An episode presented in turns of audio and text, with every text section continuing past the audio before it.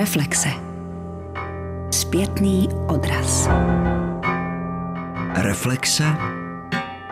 Podpovrdění. Městský veřejný prostor, to je téma, které v poslední době ve společnosti docela rezonuje. Diskutuje se o tom, čemu a hlavně komu by měl sloužit. A samozřejmě také o tom, jak vypadá, jak by vypadat měl a kdo ve skutečnosti určuje pravidla, jak s veřejným prostorem zacházet. A do jaké míry je vlastně vhodné veřejný prostor regulovat. Ústav dějin umění Akademie věd České republiky nedávno vydal publikaci Veřejný prostor v ohrožení, kde se na podobné a další otázky snaží odpovědět řada odborníků hned z několika oborů. Tři z nich jsou dnes mými hosty. Historici umění Petr Kratochvíl, Rostislav Švácha a Milan Krojcigr. Dobrý den. Dobrý den. Dobrý den. Asi bychom měli začít úplně základní otázkou. Co to vlastně vůbec je veřejný prostor a proč je tak důležitý? Ptám se editora knihy profesora Petra Kratochvíla. Pro mě je důležité, že jsou v pojmu veřejný prostor vlastně dvě roviny. Když o něm mluvíme, tak často máme před očima náměstí, ulici, park, to znamená ten veřejný prostor, který má jakousi fyzickou podobu, má podlahu, nebe, nebe nad sebou. Ale o veřejném prostoru také mluvíme v souvislosti s politikou, s médií, veřejný prostor diskuze a oba tyto koncepty veřejného prostoru mají podle mě jedno společné a to, že je to prostor komunikace. Jak v tom smyslu pohybu, tak v tom smyslu sdílení slovního rozmlouvání. Veřejný prostor je místo, ať už fyzické, anebo virtuální, kde se lidé potkávají, kde se o něčem domlouvají, spolu vzájemně vyjednávají, hledají, co je pro ně společné, co je třeba rozděluje. Někdy je to místo příjemné, někdy je to naopak místo střetu, ale obojí aspekt tomu veřejnému prostoru patří. My jsme se ovšem samozřejmě z té knižce soustředili především na ten městský veřejný prostor, ale i v něm ty roviny obě, jak ta fyzická, tak ta sociálně kulturní, jsou přítomné. Protože pokud by městském prostoru na náměstí se neodehrával žádný život, tak by to byl pouze fyzický prostor, nebyl by to prostor veřejný. Jak už jsme poznamenali v úvodu na knize Veřejný prostor v ohrožení, spolupracovala řada odborníků z různých oborů. Tahle ta publikace vznikla jako součást projektu, který se v akademii rozvíjí v rámci programu strategie AV21 už několik let. A smyslem celého tohoto programu té strategie je podpořit mezioborovou spolupráci, interdisciplinaritu, protože my jsme nejen z různých oborů, ale z různých ústavů, Akademie věd, Sociologického ústavu, Filozofického ústavu, dějiny, ale i z univerzit. A mnohdy jsme zaujati ve svých vlastních oborech, vlastních projektech a tahle ta spolupráce přes eh, dveře různých ústavů může přinést zajímavé pohledy na řadu aktuálních problémů, i co se týče historie. Svoji knihu jste pojmenovali otázkou Veřejný prostor v ohrožení.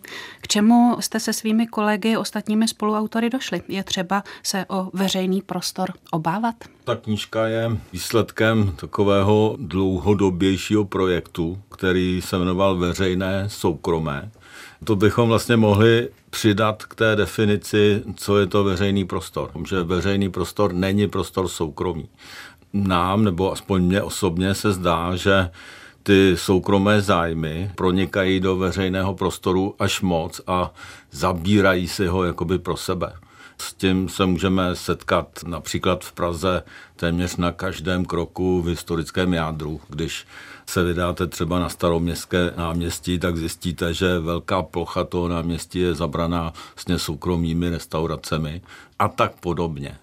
Veřejný prostor je v ohrožení. Myslím si, že ten otazník v názvu té knihy je pouhou řečnickou otázkou a je v ohrožení některými nepříznivými soukromými zájmy. Já nechci ty soukromé zájmy předem znevažovat, ale chci mluvit o těch nepříznivých soukromých zájmech říká historik umění profesor Rostislav Švácha. Pane profesore Kratochvíle, ve své kapitole jste si posteskl, že to vypadá, jako by se dřívější potírání soukromých zájmů překlopilo do opačného extrému, kde naopak ztrácí legitimitu zájem veřejný. Zároveň ale upozorňujete, že možné ohrožení veřejného prostoru nelze spojovat jen s aktuální politicko-ekonomickou orientací naší země. S čím tedy ještě?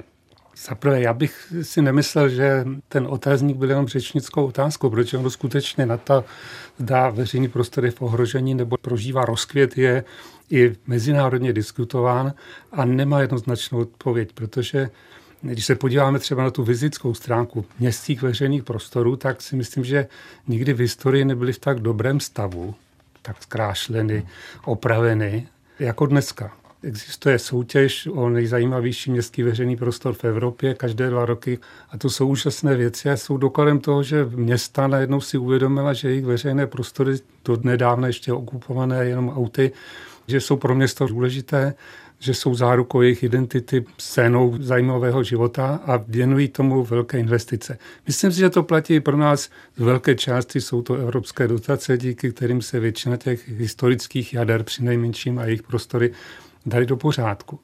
Proti tomu ale ty hlasy, které mluví o ohrožení veřejného prostoru, ty poukazují spíš na to jemné pletivo, které by se v těch prostorech mělo odehrávat a tam poukazují na nebezpečí, řekněme, privatizace, komercionalizace, gentrifikace a podobných věcí. A pak tady přichází k tomu ještě jedna okolnost, kterou Zygmunt Bauman, polský sociolog, označil nebo pojmenoval, takže konec 20. století by šlo charakterizovat jako velkou válku za nezávislost na prostoru, protože jak globalizace, tak eh, nová média, způsoby komunikace, mobilita zvýšená, to všechno jakoby potrovalo naši nezávislost na prostoru.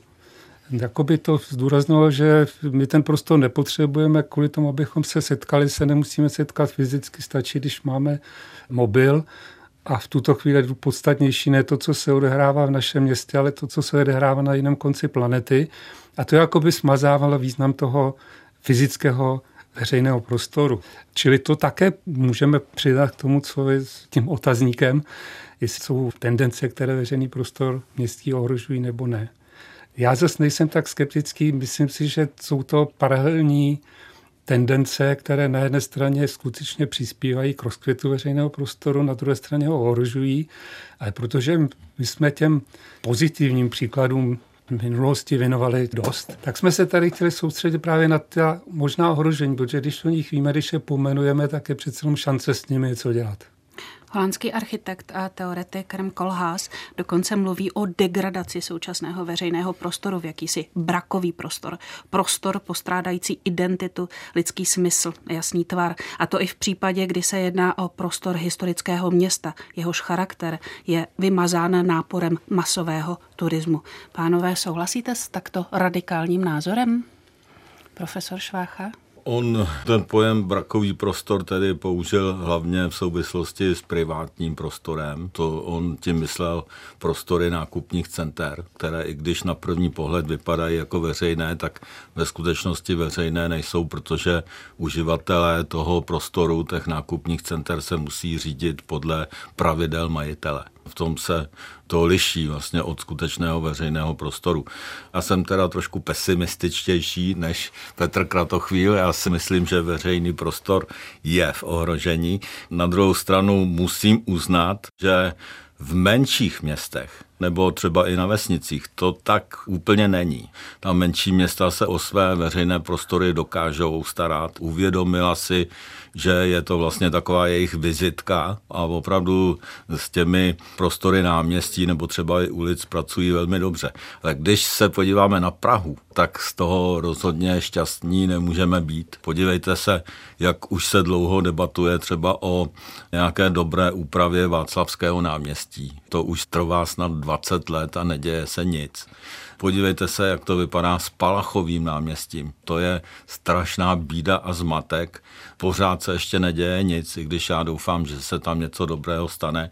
No a tak můžeme brát pražské veřejné prostory jeden za druhým. Neříkám, že se nepovedlo vůbec nic, to by nebyla pravda, to bych přeháněl, ale v Praze to opravdu moc dobře nevypadá. Já bych připomněl definici veřejného prostoru Jürgen Habermase, kterou napsal už v roce 62 ve strukturální proměně veřejnosti.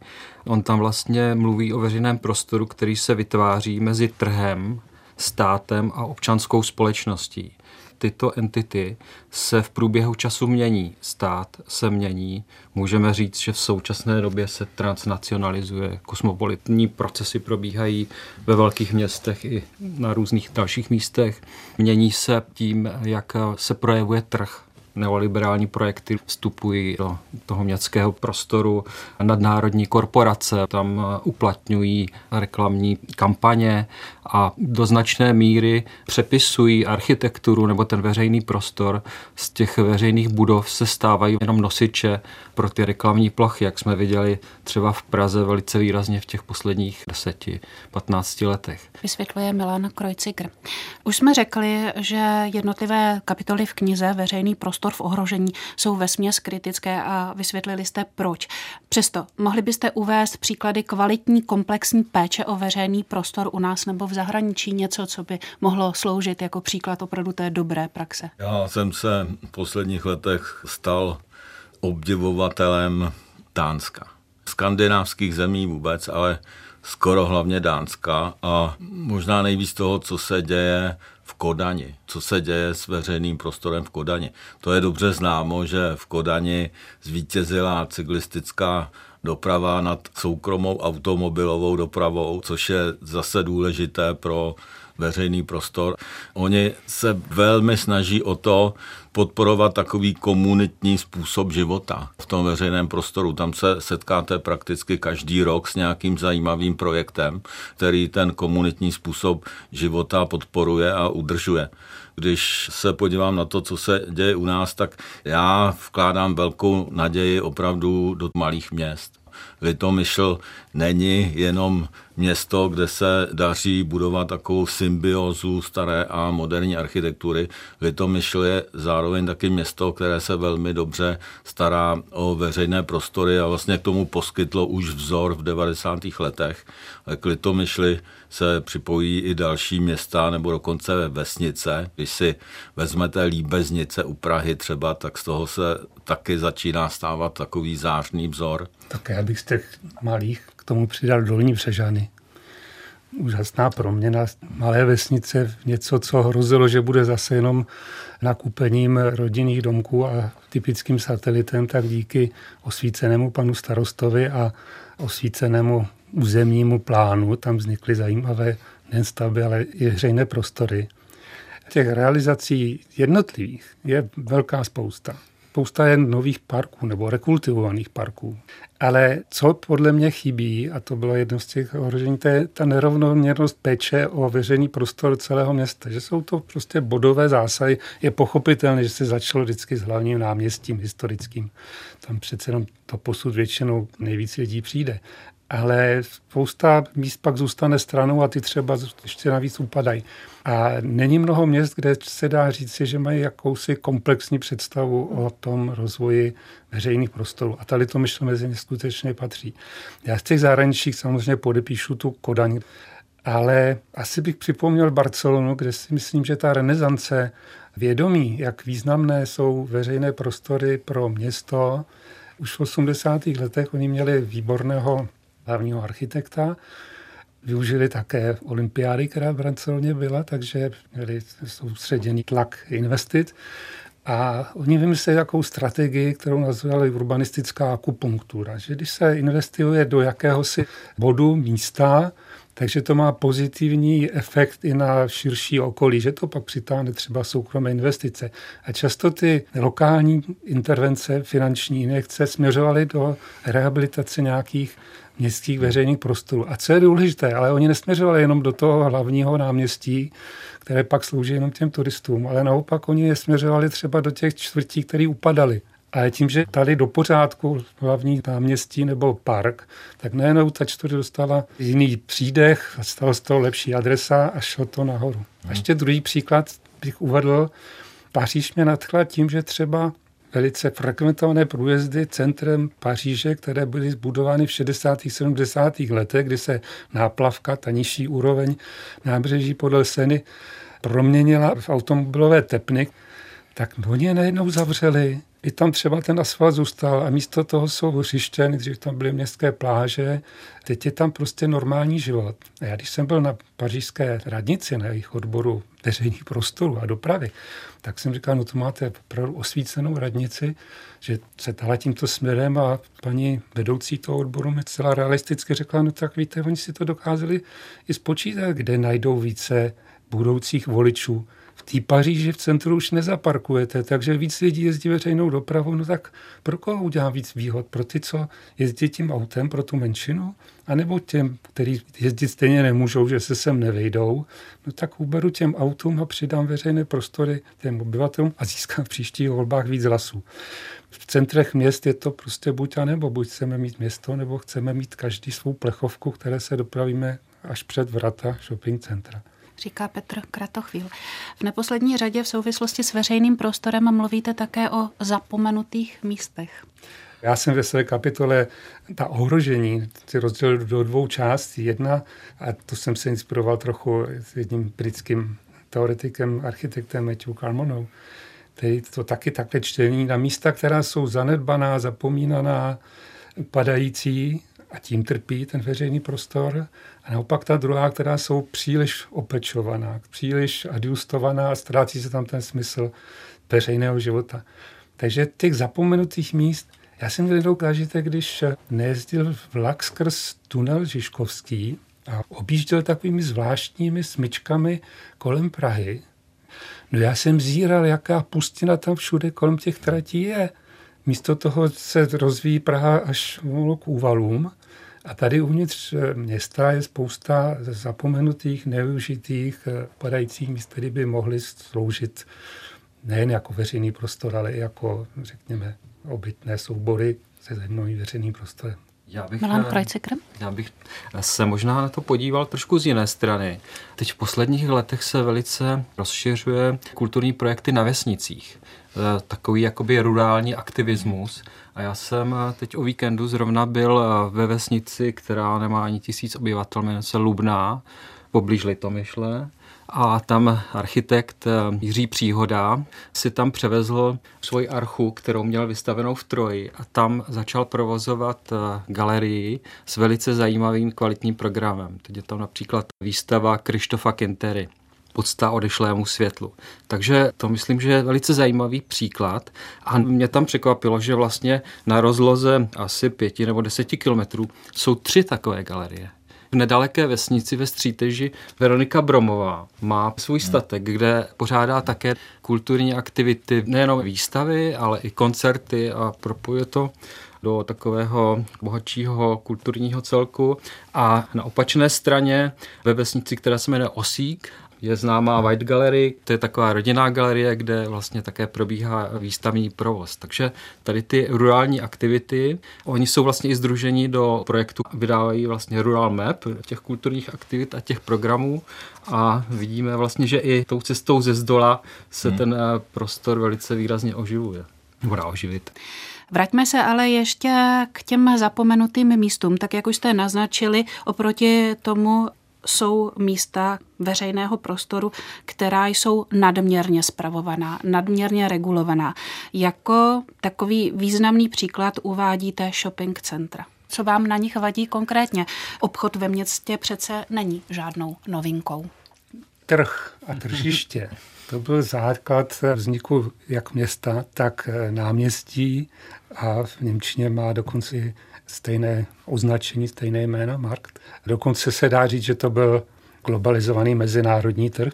Ale shopping centrum je podle mě nový fenomén, který se liší od jiných forem obchodování právě svým negativním vlivem na ten venkovní fyzický městský prostor.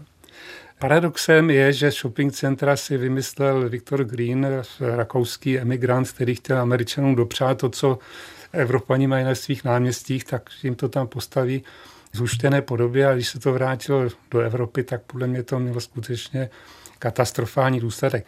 Můžeme samozřejmě říct, že obchodní dům 19. století, čím se liší, pasáže obchodní, oni se liší. společný mají to, že je to prostor, který se snaží simulovat prostor veřejný, že se tam cítíte jakoby ve světě, kde můžete cokoliv, ale je skutečně monitorovaný, regulovaný a jsou z něj vyloučeni ty, kteří na to nemají, aby tam nakupovali. Jste tam vítáni jako kupující.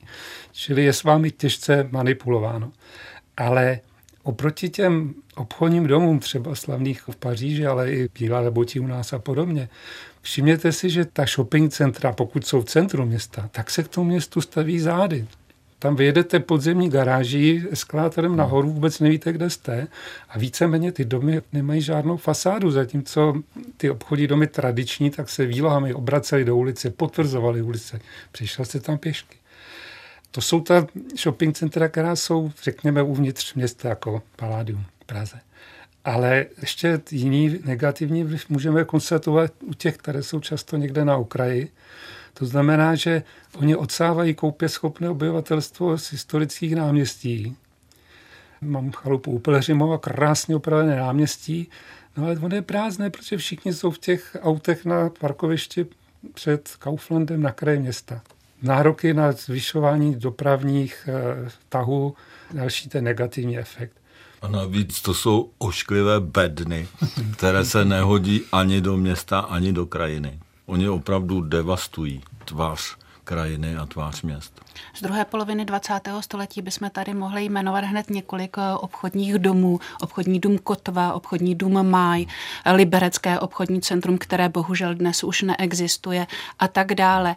Mohli bychom z posledních 10-20 let jmenovat alespoň jednu stavbu obchodního centra, kterou byste považovali za stejně kvalitní? To je, to je váhání. nová kategorie obchodních center. To je prostě nový architektonický typ. Jo. Tak můžete mezi nimi rozlišovat, jako které je lepší a které horší. Zdá se, že my tři nesympatizujeme s tím typem. S tím typem. Říká Rostislav Švácha. V posledních letech je nepřehlédnutelná míra regulace veřejného prostoru Pražského hradu, tedy místa, které má pro společnost velmi hluboký význam a s tím souvisí i to, jak senzitivně jsou tato omezení vnímána. Jaký na to máte názor, pánové? Já za sebe tak jasně kritický, protože si myslím, že Víte, strach je něco, s čím se dá krásně obchodovat a co se dá politicky používat nevidím sebe menší důvod, proč v této zemi, kam jsme si kdysi přivezli 30 uprchlíků a hnedka od nás utekli, tak proč bychom se tady měli obávat terorismu a opevňovat nejen hrad, ale staroměstské náměstí a všechny možné další prostory. Mně to připadá umělé vyvolávání strachu, abych pak mohl prohlásit a já vás před ním ochráním. Já prostě jsem si řekl, že na hrad už nepůjdu, dokud tam tyhle ty zábrany budou, že mi to připadá nedůstojné, aby to, co bylo kdysi běžnou součástí města, se musel absolvovat tím, že tam vykoná se na mě prohlídka, jako když bych byl terorista, který chce vyhodit do povětří letadlo. Navíc tím bylo zmařeno to, co tam Václav Havel krásně dal vybudovat, který chtěl právě ukázat, že to není pevnost komunistických mocipánů, ale že to je sídlo demokratické vlády, zpřístupnil spoustu prostoru. Díky architektovi Pleskotovi se tam zrekonstruoval jelení příkop, teďka tam už prostě tím zase neprojdete na Klárov, protože mm. už tam zase vartují. Takže já si myslím, že to je absurdní, nezdůvodněný a uměle vyvolaná součást eh, politických her. A pokud se tam už vypravíme a necháme prohlédnout, najdeme téměř výhradně turisty. Ale to se netýká jenom Pražského hradu. Projděte se starým městem, tam taky téměř nepotkáte našeho spoluobčana. Toho no. jsem se chtěla zrovna no. dotknout, že na podobu městského veřejného prostoru no. má nepochybně vliv také turismus. Zdá se, že jsme no. v tomto ohledu v Praze překročili Rubikon. Co s tím? Tak já si myslím, že to je úděl všech krásných historických měst. Před rokem jsem byl ve Florencii, Benátky s tím zápasí stejně.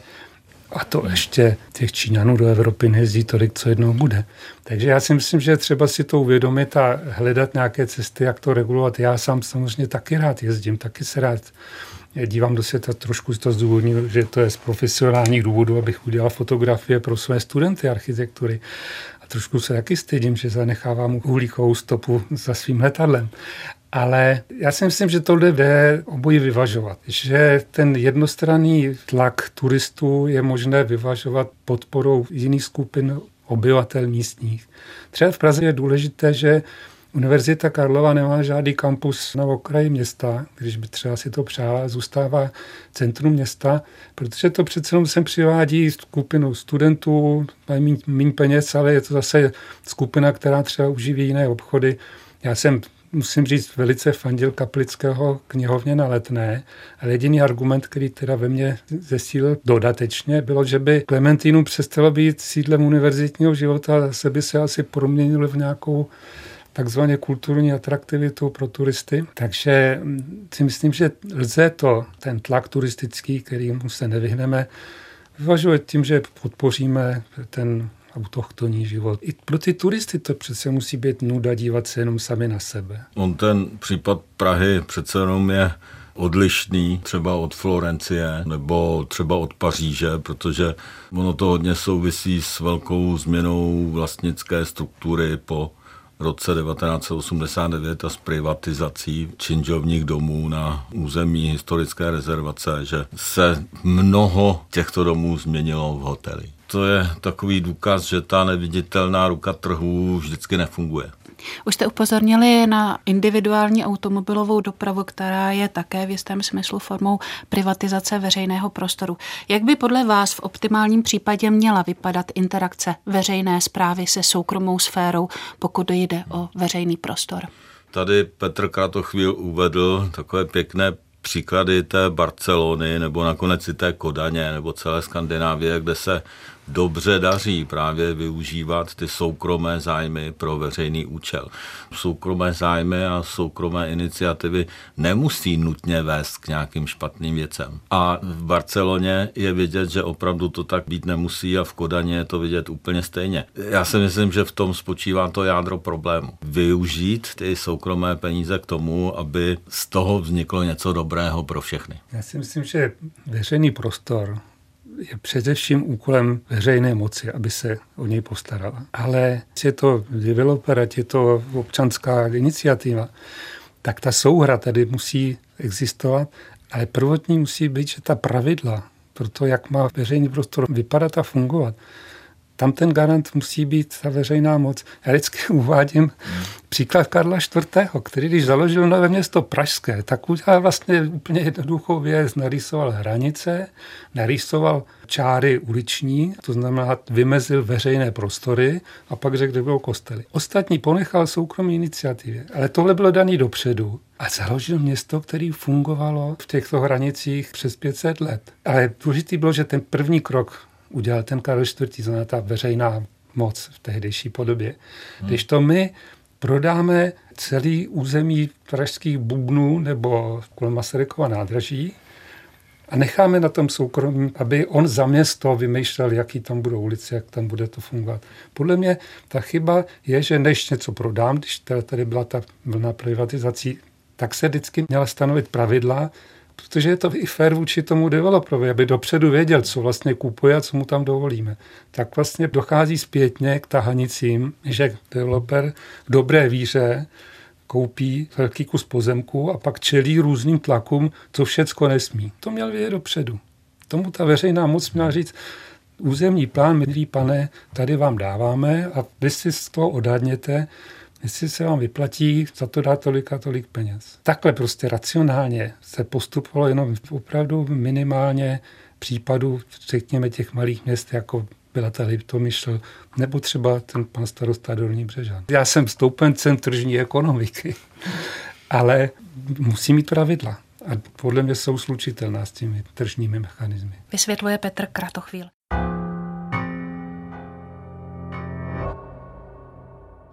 Obraz ve veřejném prostoru, o to spíše v městském veřejném prostoru, určitě není novinkou 20.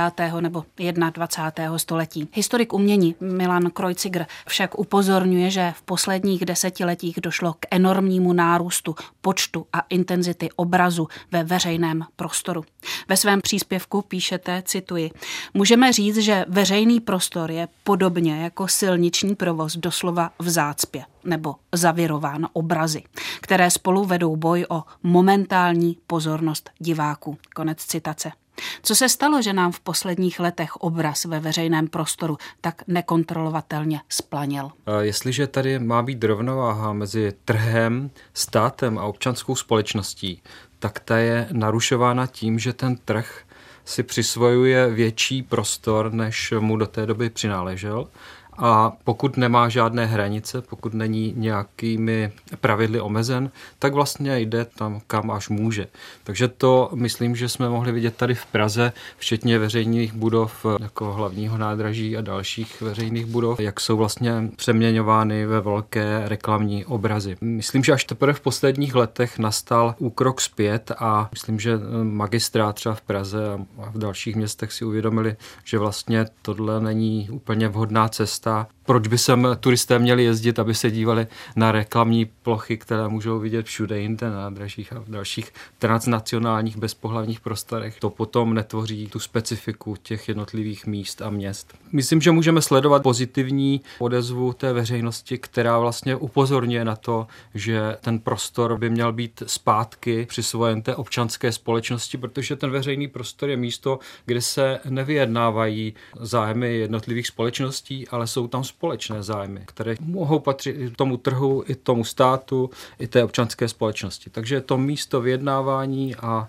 dohadování, kam kdo až může a co je mm, prospěšné pro všechny. Vy mimo jiné upozorňujete také na vizualitu veřejného prostoru, kterou spolu utváří reklama, velkoformátová hmm. reklama. Jako příklad uvádíte takovéto velkoformátové reklamy v městském prostoru, jejichž autoři, kreativci se dokonce odvolávali na některé národní stereotypy. To byla ta eh, reklama, která probíhala na Palackého náměstí, kde ty nadnárodní korporace vlastně hrají na ty národní motivy. Vlastně takový protiklad, že jo, nadnárodní korporace, národní motivy, že svatý Václav tam jako potkává automobil Škoda, ještě Karel IV. vlastně se na to dívá, jak to krásně probíhá ten obchod. Takže to má nabudit v tom diváku jakový pocit, že by se do toho měl zapojit. A zatím to skrývá vlastně tu sochu, která do té doby tam dominovala tomu Palackému náměstí. Takže vlastně úplně popřed vytvoření těch soch nebo budov, proměna toho veřejného prostoru tímto způsobem. Ostatně v poněkud bizarní galerii se veřejný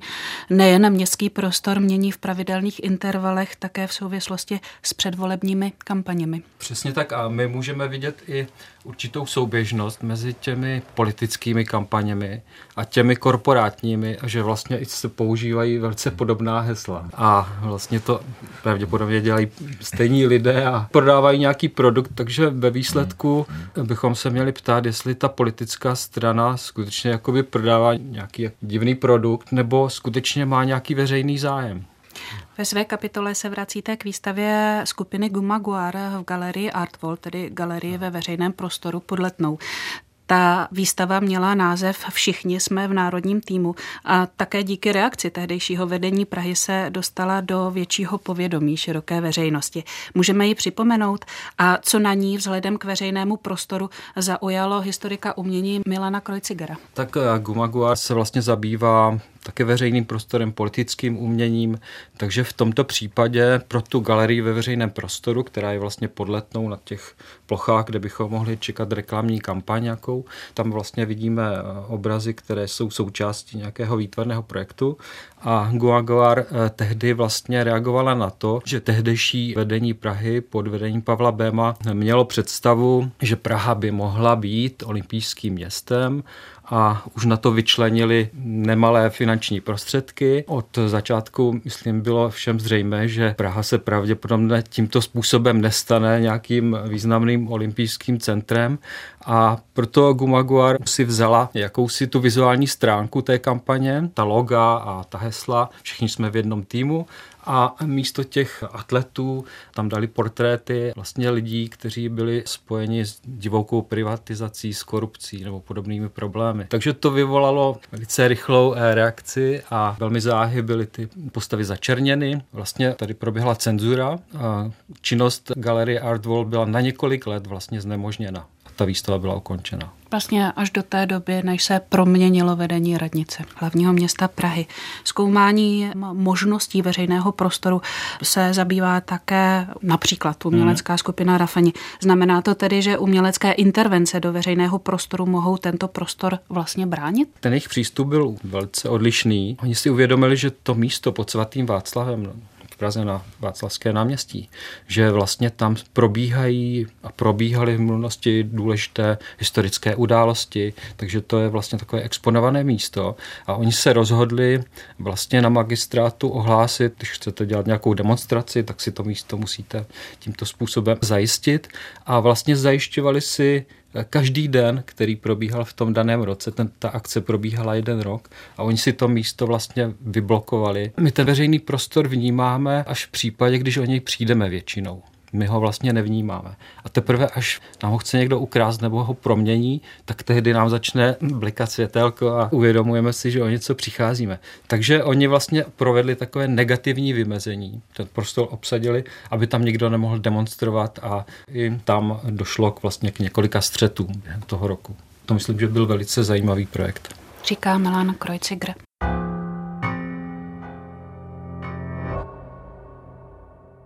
Samostatnou kapitolou je veřejný prostor panelových sídlišť, která v druhé polovině 20. století vznikala velmi rozvolněným způsobem, tudíž o veřejný prostor tam není nouze. Otázkou je, jak se s ním pracuje.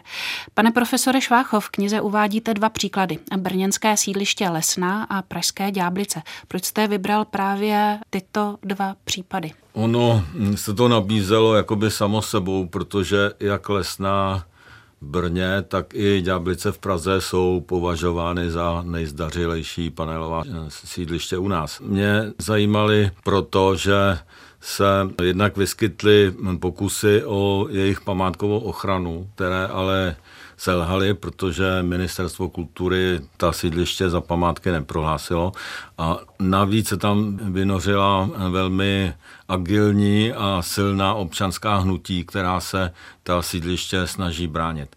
Ale ta hlavní otázka, kterou jsem si položil, spočívá v tom, jak se chová veřejná nebo státní instituce ke vztahu soukromých a veřejných zájmů. Zdali ta státní instituce, v tomto případě Ministerstvo kultury, hájí veřejný zájem, anebo zdali nenadržuje těm soukromým zájmům. To znamená zájmům developerů, kteří chtějí obě tato sídliště necitlivě přestavět. V obou případech developeři přišli s projekty takových jako vysokých věžáků, které by úplně změnili kompozici těch sídlišť a řekl bych, že by to pro ně přineslo i velké zatížení jiné, jako že by tam prostě jezdilo mnohem víc aut, byl by tam mnohem větší tlak na společné vybavení těch sídlišť. Mě jako hlavně zajímají takové architektonicko-urbanistické problémy a v obou případech jsem se na ty developerské projekty díval jako na nepodařené nebo opravdu škodící oběma těm sídlištím a podivoval jsem se v té stati nad chování ministerstva kultury, které v obou případech nebylo schopno zakročit a naopak se snaží vykroutit z té situace, jako vyhnout se své odpovědnosti za to, zdali ta sídliště se mají chránit nebo ne. Hm. Vypadá to a vy na to upozorňujete, že z celé situace vysvítá jeden závažný problém a sice, že ochranu památkových hodnot těchto sídlišť už nezajišťují instituce státní památkové péče, jak jste hmm. teď řekl, nýbrž občanští aktivisté a spolky. V čem podle vás spočívá největší nebezpečí takovéhoto stavu? By se vlastně ta památková péče jakoby rozdrobila, že vedle té státní památkové péče, která jako u nás zatím funguje, i když ne vždy úplně dobře, tak by vznikla taková zvláštní jakoby občanská památková péče, co se mi zdá nemožné, jako naprosto odporující našim kulturním tradicím, dlouhým tradicím památkové péče u nás. Samozřejmě já si uvědomuju, že otázka, zdali se má panelové sídliště chránit památkovou péčí, je nedořešená. O tom bychom měli ještě debatovat, ale vadí mi na ministerstvu kultury, že jemu je to jasné. Panelová sídliště se nikdy nemají stát předmětem památkové ochrany. To je prostě postoj ministerstva kultury velmi jasně vyjádřený v jeho stanoviscích. Je dobře, že na dané téma vznikají odborné práce, například takové, jako je ta vaše. Těmi, kteří závěry odborníků mohou uvést v praxi, jsou ale především politici. Jak by podle vás tedy měla vypadat na konci druhého desetiletí 21. století pravidla, která by platila pro formování a užívání veřejného prostoru? Dá se to schrnout? Tak, Petr eh, Krátochvíl?